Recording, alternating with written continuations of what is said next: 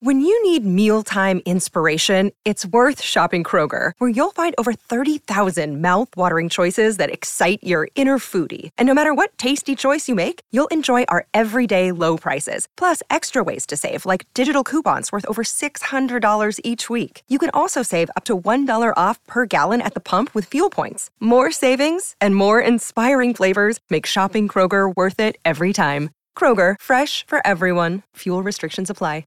Another day is here, and you're ready for it. What to wear? Check. Breakfast, lunch, and dinner? Check. Planning for what's next and how to save for it? That's where Bank of America can help.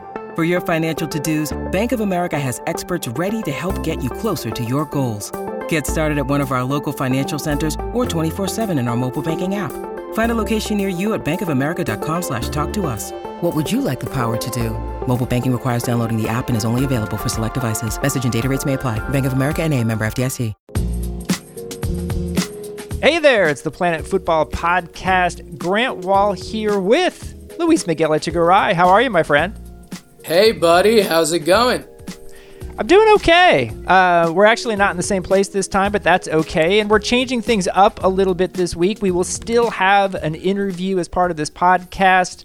Uh, it's going to be with uh, Tariq Panja of the New York Times. Really good interview about all the stuff happening with Man City and their stunning ban by UEFA. But first, we wanted to start with some discussion of the midweek Champions League games. And they delivered again, my friend, especially Tuesday, but to some extent on Wednesday as well. Absolutely. I mean, it was a good start. I mean, it gave us some interesting results. Obviously, we did not expect. Um, you know, we, we thought that the Dortmund PSG game was going to be a goal fest. It wasn't the case. I think that's probably for a positive note, taking in mind that defensively they looked a little bit sharper. Um, I'm sure we're going to go through every game, but it was it was a good it was a good start. I thought. Yeah, let's start at the top. Uh, I'm going to go with what I think are sort of the, the biggest headlines over these four games over two days. Let's start with Dortmund 2, PSG 1. As you mentioned, uh, we were expecting a ton of goals because neither one of these teams has played a lot of defense. And that wasn't the case. 0 0 at halftime. Uh, second half got really interesting. Erling Haaland cannot stop scoring. Two more goals, both goals for Dortmund in this game. Uh, and PSG finds itself down a goal um, heading back to Paris. And if you're Dortmund, I have to think, even though you gave up the away goal here, to get the advantage after PSG had equalized has to feel pretty good.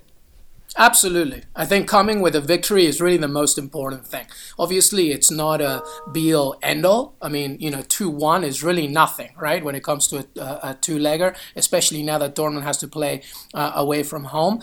Uh, but really was a good result, especially, you know, as you mentioned, when PSG came back to equalize. Listen, when you look at the stats overall, they're not that dissimilar. I mean, Dortmund had 12 shots to PSG's 10. The possession was a little bit more for PSG pass accuracy, the the overall intent going towards the final third was pretty similar. But when you think about it, ultimately, especially in big games like this, you really are just determined and uh, you know concluded by by your individual talent and obviously we have to talk about Erling Haaland. As you mentioned, just can't stop scoring. I think the man is 80% as transformer. Um, when he shoots, like he literally almost just breaks. When he, I mean, the winning goal, Gio Reyna's assist. I'm sure we're going to talk about it. Good, happy for him. I think becoming the youngest uh, American in the Champions League, right? Um, but yeah. to me, that goal. Uh, you could hear the, the the the ball, you know, sort of resonated itself against the net. It was amazing, and it was another tremendous performance. And it's something that we've talked about him for a long time now. How he he's not just physical, he's not just big, he's not just good in the air. He knows exactly how to move. And his first goal, even though it wasn't a 25 yard screamer, it was just pure striker's instinct, and he deserves both of them. But all to play for in the second leg. I think people have this thing they assume with Haaland just because he's so big that they assume he's kind of a one dimensional player, but that is totally not the case. I love the different types of goals that he scores. I like the IQ he has for the game, knowing where to be to anticipate uh, in his runs in the box, uh, and then just sheer power on the goal from outside the box with his left foot.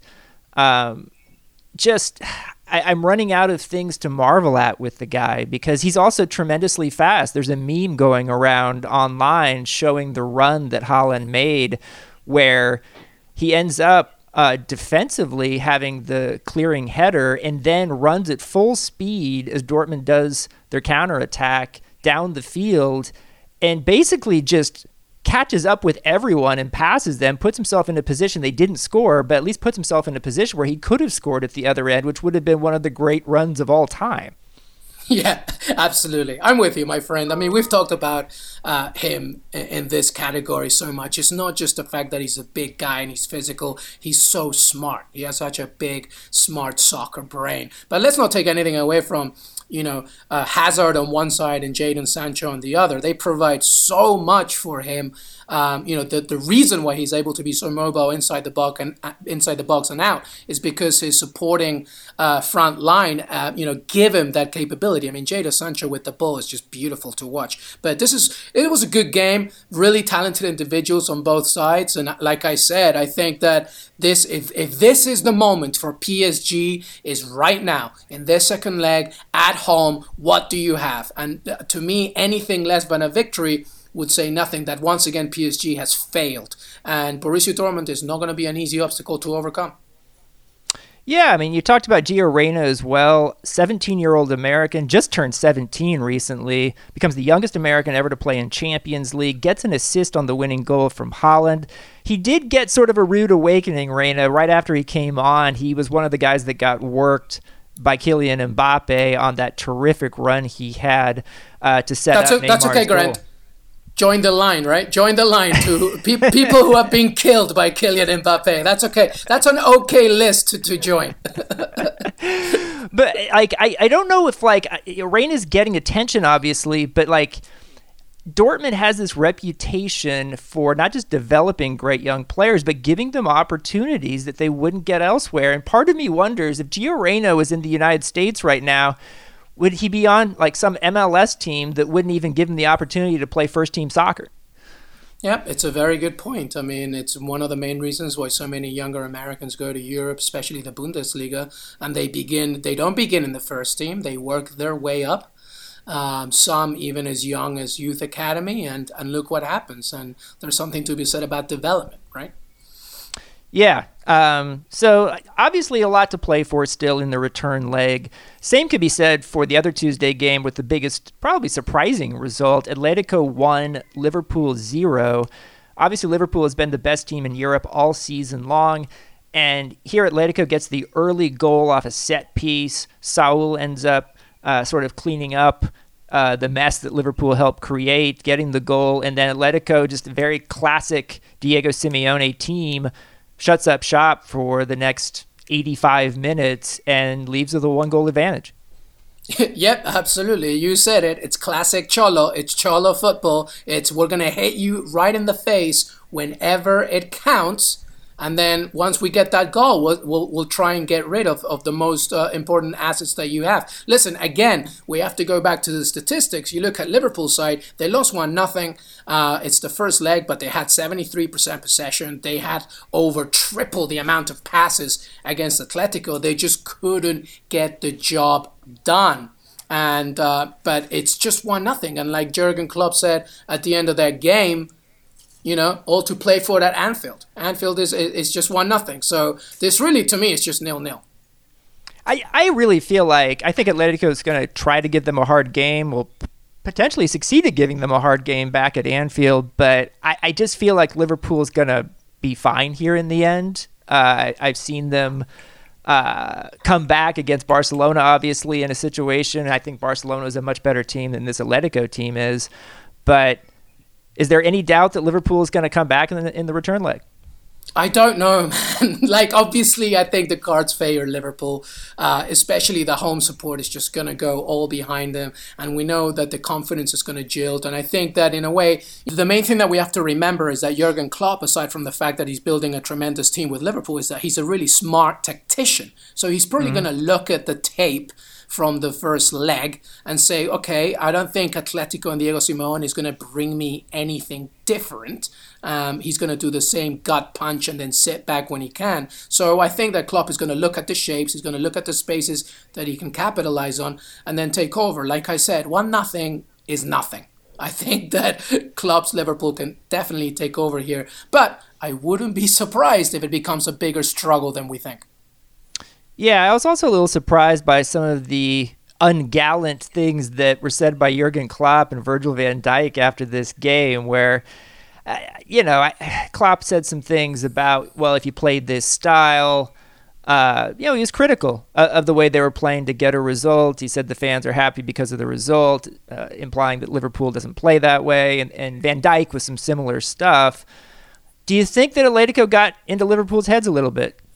Yeah, absolutely. I think, listen, if you know anything about Diego Simeone, he could give two bricks about what you think, you know, what what you think they should be playing like. All he cares about, his entire belief system is on getting a result. That's all he cares about. He just wants to win. So he doesn't care how it's done. He doesn't care what anybody thinks. He doesn't care how anybody thinks whether it's pretty to watch or not. That's why it's so aggressive. So, yes, I think aesthetically you could say, well, it wasn't necessarily something beautiful to watch from Atletico Madrid, but they got a one nothing result. And at the end of the day, what is it that you remember the most, right? So, so I, I'm, I think so. I think he got into Klopp's mind, and and and he like you know he probably uh, bugged him a little bit how he sat shop. But Klopp is smart enough to know that in the second leg, Liverpool will bring everything that they have. Let's move to Wednesday's results. Spurs nil, Leipzig one in London. And to be honest here, I think Leipzig's going to feel like they should have a bigger advantage leading this game. Lots of chances. I thought they dominated the game, especially in the first half. This was a Spurs team that I was disappointed by, even with all the absences they have. Yep, I agree with you again. It's annoying sometimes for listeners, right? Because me and you always agree. uh, no, listen. Uh, obviously, there is something to be said about the fact that Tottenham was missing its two key offensive weapons in Son and Harry Kane. But they still have Lucas Moura, they still have Lamela, they still have Dele Alli. Uh, you know, they still have a tremendous midfield that can go forward. Uh, so th- there is really no excuse, especially when you play at home. And to me, and I tweeted about it pretty much straight, straight after the game, this is actually very simple. You know, this was just a tactical one by the younger, more innovative manager in, in Nagelsmann. So, you know, I think I think that the only thing would be that Mourinho should really sing the praises of Hugo Lloris because one nothing again gives enough opportunity for Tottenham to go to Germany and really try and get a result because one nothing. I think Leipzig is going to think, like you said, they really should have come up with three nothing, or at the very least a second goal. Um, in order to be, get a, a, little bit more of an advantage, uh, you know, when they play in the second leg. So again, I'm, you know, I think that Leipzig has to be wary of the fact that they could get Mourinho. Yeah, I think they do. At the same time, I, I really feel like this is, in a way, modern football in the year 2020 from Nagelsmann against football from more than a decade ago by Jose Mourinho. It, it just doesn't feel like, um, I, to me at least, that that Jose Mourinho, I, it, it feels like he's diminished in a way compared to what he mm. used to be. Mm, yeah, I think so. I agree. I think that you know, there is something to be said about the fact that we, we know the cards that Mourinho is going to lay on the table. There's nothing new. And now, with the new generation of managers that are coming out that are smarter and are thinking of different ways of exploiting an opponent, sometimes, you know, uh, an old draw, an old dog doesn't have new tricks. So you know that that could be said for that. The other thing that I'll say, by the way, is that jokingly enough, Grant, do you think that Tottenham maybe is thinking, listen, why are we killing ourselves in the Champions League? Let's just save all our reserves to get fifth, because you know we'll get Champions League anyway. Somebody had a tweet I saw today just saying like, you know, Tottenham is is bailing on Champions League so they can focus on qualifying for Champions League, which is kind of crazy when you think about it. I really wouldn't put it past Jose Mourinho. Uh, last game is is actually a really interesting one. I have to admit, I didn't get the chance to see it today because I was focusing on the the Spurs Leipzig game. But Atalanta four, Valencia one, and you know more about Atalanta than I do. But this is turning into an amazing story here. Just this low budget team from Italy, from a, a pretty small city that it looks like it's on its way to the quarterfinals of UEFA Champions League. I, I honestly don't know how to describe Atalanta better than just to say they are like the mighty ducks of soccer. They just they don't they don't care about you. They don't care if you're Juventus. They don't care if you're Real Madrid. And in this case, they don't care if you're the La Liga team like Valencia, they they you know uh, thankfully we have a lot of smarter brains out there that focus so much on Serie A, like our friend Matteo Bonetti, and thanks to him, I've I've like gotten to know a lot more information about them. But my God, they have the same budget as a 15th place championship side right now, like Reading. They really have a very small budget. Uh, but not only that, um, they are just so they don't care offensively they, they, they, they have three at the back. They play with a three. They sort of play with like a three, four, one, two, and all the even like their center backs can cause problems. And the best thing that you can say about Atalanta is they're four one up, so they got this game wrapped up in the first leg. And what does uh, the manager do?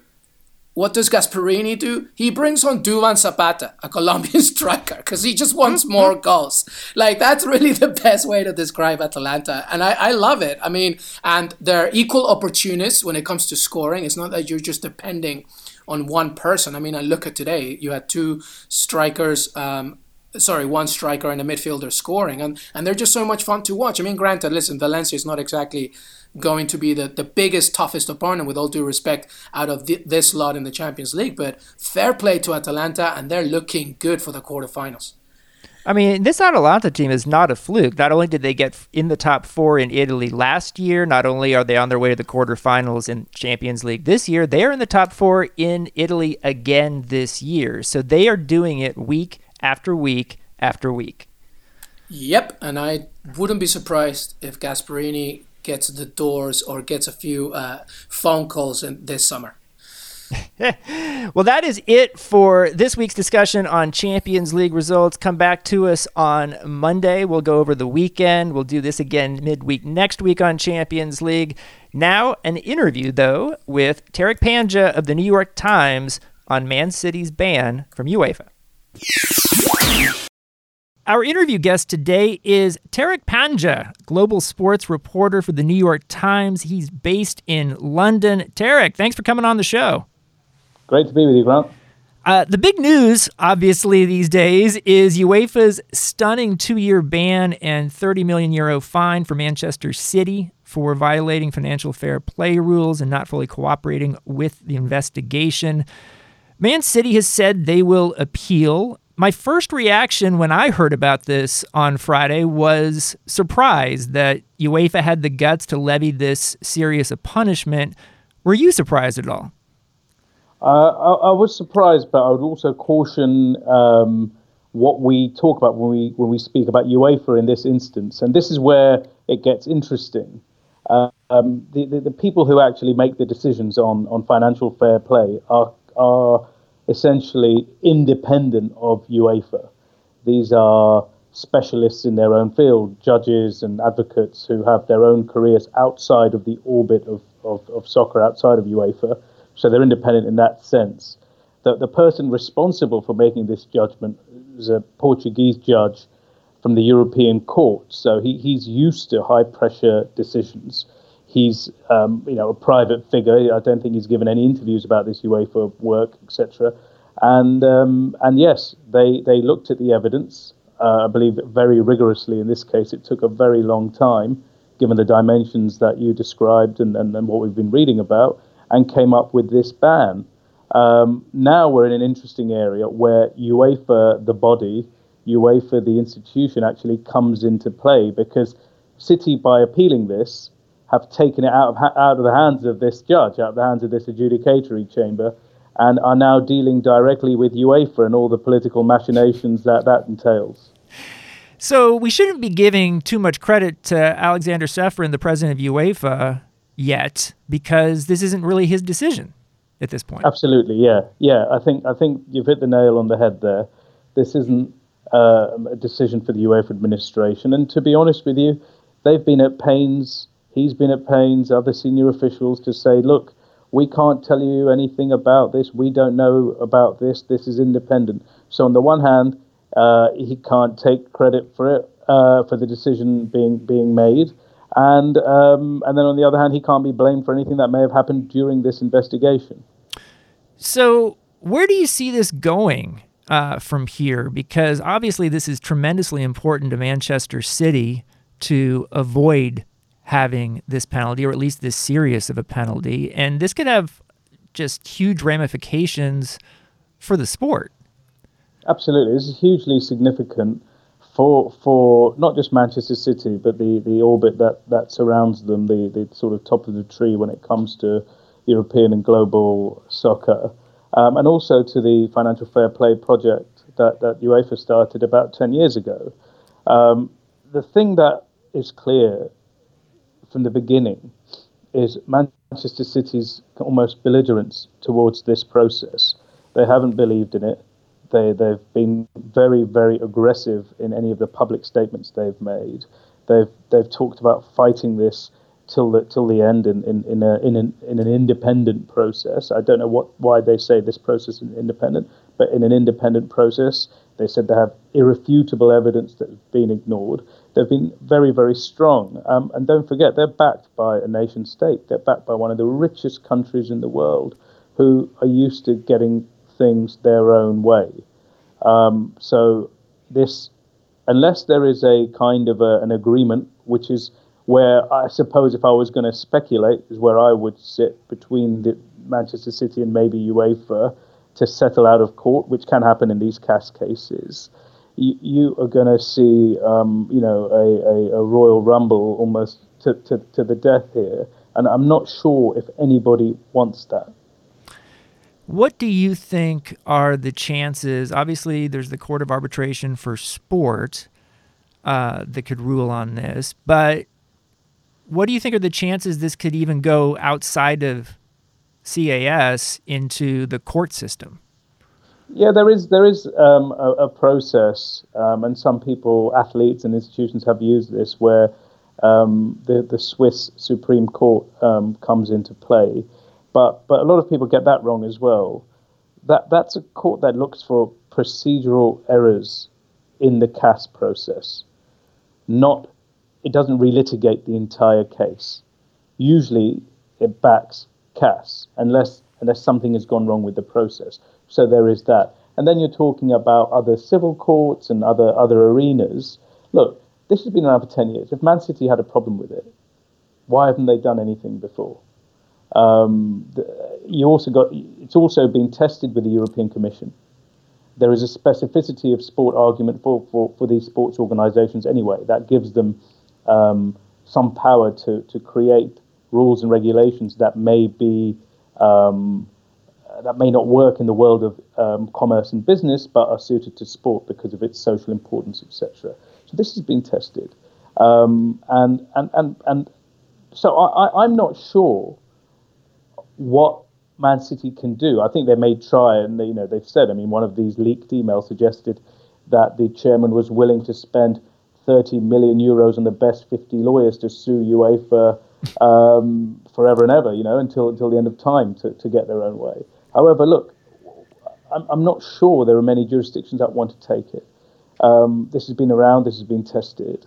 Um, you know, if, if we weren't talking about a club that was one of the most powerful in the world, that was um, that wasn't bankrolled by you know one of the richest human beings in, in the world, I, I think it would be more cut and dried. I think it's because of the actors involved that we're saying, oh, you know, there's a great case here for Manchester City. Um, and they've done, a, I think, um, a quite a good job um, from a public relations point of view in, um, I guess, muddying the waters a little bit by talking about the rules of financial fair play, whether they're correct or whether they're not. And, you know, that's an argument, I guess, for another day, and an argument they could have had in the past, because the rules, the rules, um, whether you like them or not, um, they could be challenged, they could be lobbied against, um, and you've got to get, you know, um, make friends and influence people along along the way to, to change those things, and that's perfectly reasonable. However, when you sign up to a competition, like all the other scores of teams who sign up for the Europa League or Champions League every year, they know the rules, and and you abide by them, and if you don't, you get whacked, and, and I guess this is what's happened here. I do wonder, though, is it accurate in your opinion to say that until this decision, UEFA had gotten a reputation as being sort of soft on uh, enforcing financial fair play? Uh, I think the, the results are mixed. I think it depends. You know, unfortunately, there's been a lack of consistency that some people might point at. Um, some people say the, the, the smaller the, the club, the less influential the club, the easier it has been to, to, to sort of um, take action against them. There have been two significant cases in recent times. I've written about one in great detail involving Paris Saint Germain um, that we can sort of get into a bit, um, and another one involving AC Milan that that that that have question marks around them. The AC Milan one, I suppose, first that ended up going to the Court of Arbitration for Sport as well. And before that court was able to make a ruling, the two sides, the administration, this is, this is not this the financial fair play um, investigator or the, or the adjudicatory chamber, but the administration of UEFA, led by Ceferin, um, etc., um, struck a deal out of court with AC Milan. Um, and curiously, Milan was fighting to not be banned, um, as it was almost in the Champions League places. But the moment it fell into the Europa League, um, it, it, seemed to accept the one-year ban. And you know, you, you, you're a, you're a big football fan. What would you? You, you, you, would be more than happy not to play in the Europa League, right? If it means you can then be cleared to play in the Champions League in the future. So it was a curious decision, right? Interesting. Um, yeah, I mean, like it's the the PSG situation's uh, intriguing as well. I there's at least a sense, right, that PSG has a bit more influence than Man City at UEFA because of Nasser Al Khelaifi, the the president of PSG. Yeah, hugely, and and I think um, that that can't be discounted here because um, you know a lot of the, the, the world of football um, is is is opaque and, and is, is is carried out behind the scenes behind closed doors. Now Nasser Al Khelaifi is a very interesting figure. Not only is he the president of Paris Saint Germain, he was also the, the most senior figure at beIN Sports, that hap- uh, a broadcaster based in Qatar that happens to be the biggest customer, bar none, of UEFA. So that's quite a, a, a powerful position to be in. And then UEFA, most people would say this is a conflict of interest, but then UEFA then manages to, to accept him as one of its um, council members on the UEFA Executive Committee. Um, that is that is um, extremely um, uh, an extremely close relationship. You could argue that they played the long game and did really well in order to, to ingratiate themselves with the movers and shakers in, in, in, European football over the years. That's something Manchester City um, didn't do and only have sort of belatedly um, tried to do, not not with very much success up until now. Um, but the Paris Saint Germain case also throws up. Uh, some very interesting questions. Um, I, I, was privy to some, some, some internal documents um, a, a, few months ago um, in, in, in 2019, um, and that case was, was, was fascinating because UEFA launched it after um, um, other clubs, fans, etc., questioned how can this team buy the two most expensive players in the world at the same time shattering, shattering, absolutely shattering the the, the transfer um, record. Uh, this Kylian Mbappe and Neymar, about four hundred million dollars for two players. Um, in, in, soccer, when you when you buy a player, you don't pay it all up front. It's it's it's it's it's paid. Uh, transfers are paid over the, the, the duration of a of a player's contract. So uh, over for these guys, say they sign four years contract, you divide it by four, but that's still a huge amount of money. And that led people to, again, question um, Paris Saint Germain's um, uh, bookkeeping and their sponsorship arrangements, which, like Manchester City, seem to be largely tied to their to their money no object country, Qatar, mm. and a peculiar sponsorship with the Qatar Tourism Authority, which I would estimate to be worth more than any other sports sponsorship for any any club on the planet. Um, but it had no visibility. You wouldn't see the Qatar Tourism Authority branded on the shirt. You wouldn't see it on boards. You wouldn't see it on TV. And you when you go to Qatar, you don't even see it. So what what is this thing? And it turned out this was a payment from Qatar, the state, to PSG, um, and it was you've put our country on the map by being owned by us. Let us give you all this money as a thank you. Essentially, it made very little sense this this investigation goes on for about six months to a year. Um, the investigators, the majority of them, seem to um, be of the view that this is, you know, this is an outrage. These numbers don't add up. Um, so they invited Octagon, a marketing company, to, to carry out an analysis of the sponsorship, and they asked Paris Saint-Germain to pick a company themselves, which was Nielsen, paid for by by by um, by PSG. Now uh, the the results are in. Octagon find that this sponsorship with, with Qatar Tourism Authority was worth next to nothing uh, because it didn't make any sense. Meanwhile, Nielsen, which uh, was paid for by PSG, came up with this um, huge figure and said it was totally fine. Um, the the judge of the investigatory chamber for financial fair play, which is Yves Leterme, the former Belgian prime minister, he decided, oh look, let's just go with the Nielsen figures. There's nothing to answer here let's let's throw the case out. The the judge, the the, the Portuguese guy I mentioned here uh, in the Man City case, he sees this report and he's furious. He says, "Look, I've looked at these details. There's material errors and everything that's happened. You take it back and you you you look at this again, and then and then you tell me there's no case to answer." Um, PSG then took this case to the Court of Arbitration for Sport and saying, "Hang on a minute, the judge procedurally." has um, made a mistake it shouldn't be um, going back to the investigators. We should be cleared. UEFA, instead of backing their judge, appeared to back PSG and say, yeah, yeah, you're right. There's probably a procedural error here, and the case is dismissed, and PSG are in the clear. I mean, if you're a Man City fan, you're probably going to be furious. Hang on a minute, this is double standards, and you know, th- th- there are questions that that should be asked about this.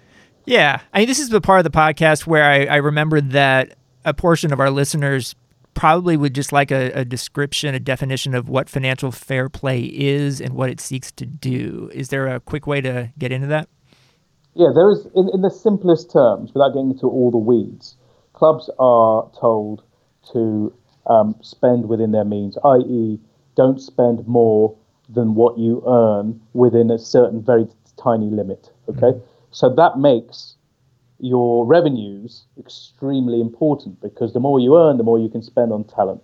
And the best way to increase increase that revenue um, that is really through these sponsorship arrangements because broadcast deals um, tend to be shared among other teams in the league or other teams in the competition. So your differentiator often is your commercial um, income. So if you can just inject a few hundred million into that department, you've got you've got an advantage over your rivals when it comes to buying and paying soccer players. And the best determinant of success is salary. So you pay more, you tend to win more. Yeah, appreciate that. I mean, like is it right also to say that there has been concern about financial fair play rules in the sense that it sort of reinforces the caste system that has always been there. Absolutely, yes, yeah, yeah, and and I think that that has been the case from from from day dot. But you have to remember when it started, um, the losses in European football. I remember when Michel Platini, the former UEFA president, um, announced it, and we were we were all there, and he was saying, "Look, this is a reaction to clubs going bankrupt, to clubs overspending." There was a crisis in European football around around the time of the global financial crisis where um, debt levels were unsustainable and there was a risk to the financial health of, of, the whole system. So that was one of the reasons. If you if you impose these strict licensing rules, we might cut the, the, the, the scale of the losses. And to that extent, it worked. And the other thing was these new nation states were coming into into into the sport, and Michel Platini described it, and, and also oligarchs as well, um, Russians and others, um, uh, described it as financial doping. So this was um, an effort to kind of reduce the um, kind of impact of these, um, um, you know, money, no object characters, and kind of, who would be able to change the face of the game by just pouring money into their particular team. The, the, the net effect, though, as you mentioned, was that a group of um, established teams were able to solidify their position at the top table without um, the risk of um, um external competitors. Um, that said, Man City haven't been unduly affected by FFP. Look, they they've they've won the Premier League with with record um, points totals. They've bought some of the best players in the world. They um, they are now at the top table themselves. So and they signed up to FFP. So you know we have to be careful what we talk about here. If the drawbridge has been pulled up, how are Manchester City there? Uh, you know you, you you could argue. Equally, Manchester City in 2014, they went through a financial fair play process and they uh, were found to have breached the, the regulations then. And with UEFA, they uh, agreed a settlement agreement, which wasn't um, a ban from European competitions, but um, a, a, fine, which is like, you know, a mosquito hitting a windshield when you're talking about the richest people in the world um, and also a um, reduction in squad size, etc. But all to say, Man City cooperated with that with that procedure. They they dealt with the club financial control board, which they now describe as being biased and prejudiced. Now, if if they had a problem, if they if they think this this group is not independent and is biased, why did they not complain in 2014? Now, um, a lawyer or a judge may ask that same question when it goes to CAS you're bringing these new arguments to us when you were fully um, willing to abide by them uh, five, six years ago. Interesting stuff. Uh, just in terms of timeline, how, how quickly do you see uh, Man City's appeal being dealt with and getting an answer on that? Yeah, this is something that we're, we're willing to waiting to waiting to see, but um, the qualification for next season's European competitions begins in July. Um, so it has to be done um, before that. Manchester City, um, if it's not done, Man City could could um, kind of argue for a stay, for the decision to be stayed, and they, they, they could play in next season's arguably until until um, um, a decision has been rendered. That said, I don't believe that is going to happen. I think one way or the other, we're going to get uh, a, a resolution, at least in terms of who's playing in this in this tournament, um, but before the start of next season. I wanted to ask you about this fascinating Portuguese hacker who and who's had a connection to this Man City case. Uh, football leaks is sort of the generic term for for what he revealed, but he's had influence on several things. He's written about his influence on uh, the richest woman in Africa from Angola.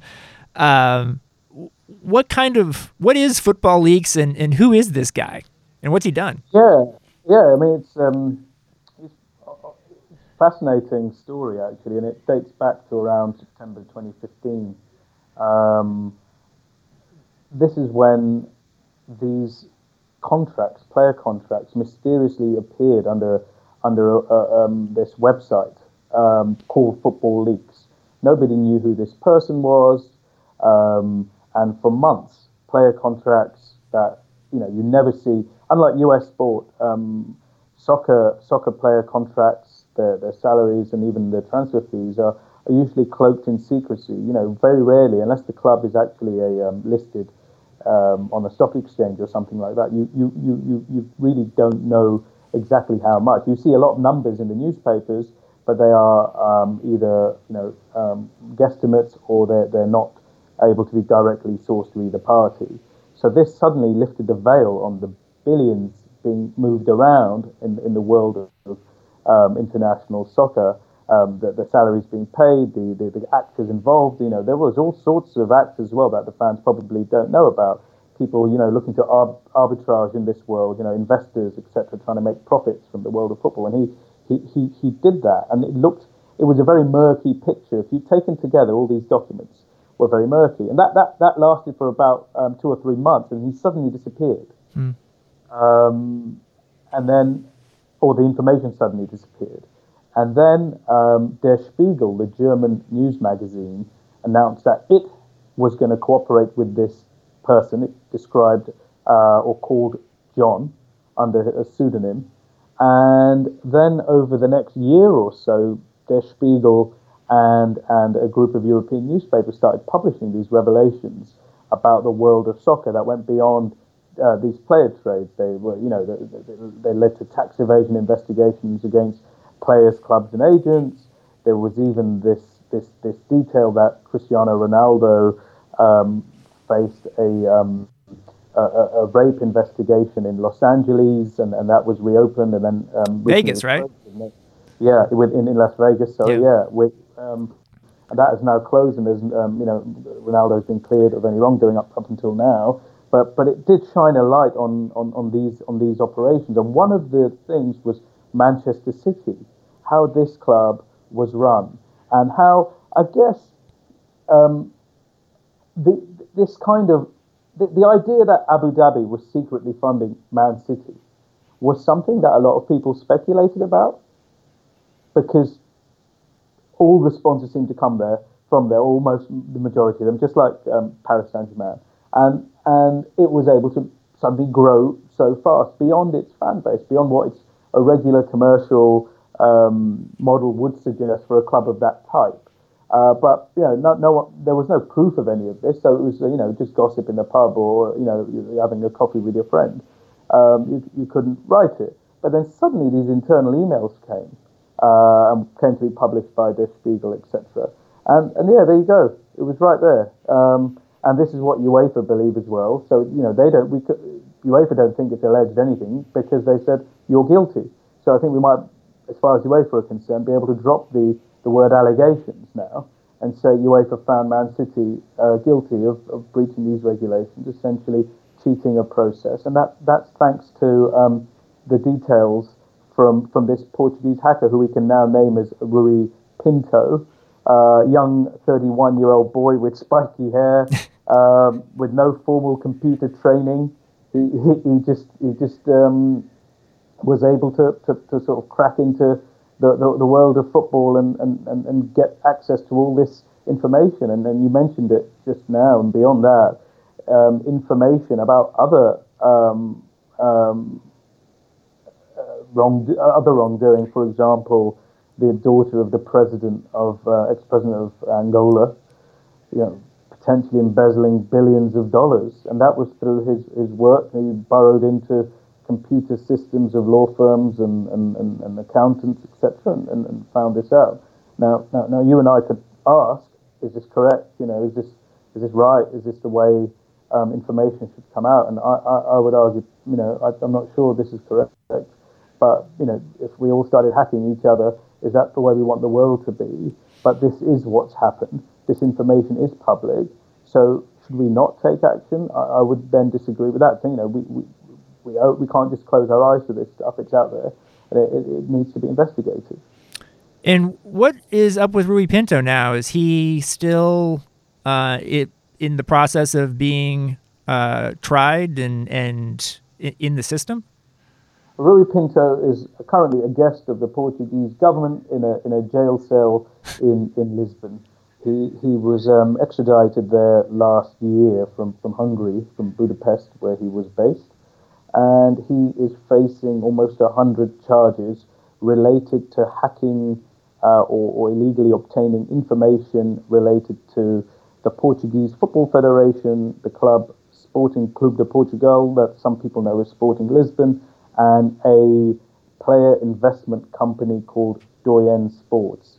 So none of these other other cases linked to Man City or UEFA or FIFA or any other leaks related to, to, to, to, to any other entities are linked to this. This is almost a hundred um, um, charges linked to linked to this hack, and also to um, uh, law firms um, and the Attorney General's office in Portugal. We're winding down here with Tariq Panja of the New York Times. I, I wanted to finish just by asking you about your own career because uh, I find it really interesting. You're with the New York Times now. Um, but you, I'd be curious to hear more about how you got to the New York Times. I know you were living in Brazil at one point. What's your story? Oh, uh, it's a it's a it's a story of um, not being sure whether I wanted to do news or sports. So I ended up doing both at the same time, I guess. I um I, I started as a sports reporter quite quite uh, quite young age with Eurosport in Paris when I was um, uh, about 19, 20 um, and then finished college, and then was still very confused as to what, what I was going to do. Worked for uh, the local newspaper in Manchester, and then joined the Associated Press, which was for me, um, you know, a great a great stepping stone, a great opportunity, fantastic organisation. Worked with, with, with some great colleagues, um, and and sort of entered the US ecosystem, as it were. Um, and I was a, a, a, news reporter there. Spent most of the time in, in, in the UK. Um, briefly sent was sent to Pakistan on assignment as well. Uh, I found that just just absolutely fascinating. And then this opportunity came to join um, Bloomberg in, in 2008, which in, in the UK, and they, they were like, you know, how would you do this job? And I, I thought, look, everyone and his dad at the moment in sports journalism writes about what's happening on the field. Very few people write about what's happening off the field, and we're a financial company or a financial news organization. Why don't we get into the numbers? And, and, and, and that's that's what what I did for, for a number of years there. Um, and then we had this uh, focus on South America all of a sudden, the first ever Olympic Games in, in, in, in South America, and then before that, um, the World Cup in, in perhaps one of the, the country that admires the World Cup the most and thinks of itself almost um, its its postcard to the world is through its its success at the World Cup. I thought what what, what a fantastic opportunity to try and report in a in a new environment for a few years, covering a story that there will be um, global interest in. So I based myself in Rio de Janeiro. And, and, and, and reported um, um, about the build up to those events. Um, and unfortunately, there, there was that took me into uh, an arena that involved uncovering and reporting on a number of corruption scandals in, in Latin America and Brazil in particular, linked to those events. Um, and, and, and, you know, and then FIFA carried on, you know, for the 10 years before that was, was reporting on FIFA and the institutions. Um, and then we had the earthquake of 2015 when uh, senior FIFA officials were woken from their beds and, and handcuffed and, and arrested and um, you know, the, the, the, whole sport was shaken then, and I had a kind of front row seat to that stuff. Um, and the, the, the, Times, around 2016, 2017, um, seemed to have an appetite for this type of journalism, for this type of story, and I guess I was just lucky to be at the right place at the right time um, in terms of what they wanted to do, and it seems to be so far a really good fit. They've been um, you know, exemplary employers um, and you know, allowing me to report on the stories I, I, I want to do. Yeah, I mean, you're clearly, along with Rory Smith and a couple other people, part of an expanded time strategy to cover sports much more internationally. Um, and that seems to be going quite well in terms of the Times' digital strategy. Um, is it, do you ever get any sort of response that's different from the people you cover to being with an American outlet than you did when you were with uh, not necessarily an American outlet? Just, just this. Yeah, look, there's there's two there's two ways of looking at it. There's um, um from from a commercial point of view, um, the the the business card is is obviously quite significant, and there are people who want to place them themselves. Um, you know, into the homes of Americans, be it soccer clubs or companies, etc. It's a lot. They're, they're, they're a lot more um, eager to, to, to, to, want to position themselves in the States, and I guess we're a vehicle for, for, for that. But on the other hand, they also, do, those who are doing wrong, the stakes are also so much higher for them in terms of what I cover, that um, they are often extremely sensitive to the stories I write because the, the resonance is so much bigger, right? Um, and that, that, that, that, that has been interesting as well. Um, you know, you have one a business case for, for them um, where they, they hope to crack the American market, and I suppose the New York Times, yourselves at Sports Illustrated, you know, certain other um, media, media, companies, they, they, they, they, they're probably looking to for, for coverage in them that they didn't have in the past. Uh, but there's a double-edged sword to that because we're going to be looking at them and scrutinizing them a lot closer. And, and soccer, um, the industry, unfortunately, is um, has been for many years a kind of um, a murky industry where where where things aren't always as transparent. The interest globally in the sport is huge, and people want to know how their game is being run. He is Tariq Panja. He is a reporter for the New York Times. You can find him on Twitter at T A R I Q P A N J A. Tariq, thanks so much for joining the show. Thanks, Grant. Enjoyed it. Thanks for listening to the Planet Fútbol Podcast. I'd like to thank Tariq Panja, as well as producer Harry Swartout, and everyone at Sports Illustrated who supports this podcast. Remember, if you like the podcast, it would really help us out if you go to Apple Podcasts and provide a rating and a review, and we'd appreciate you recommending the podcast to someone you know. See you next time.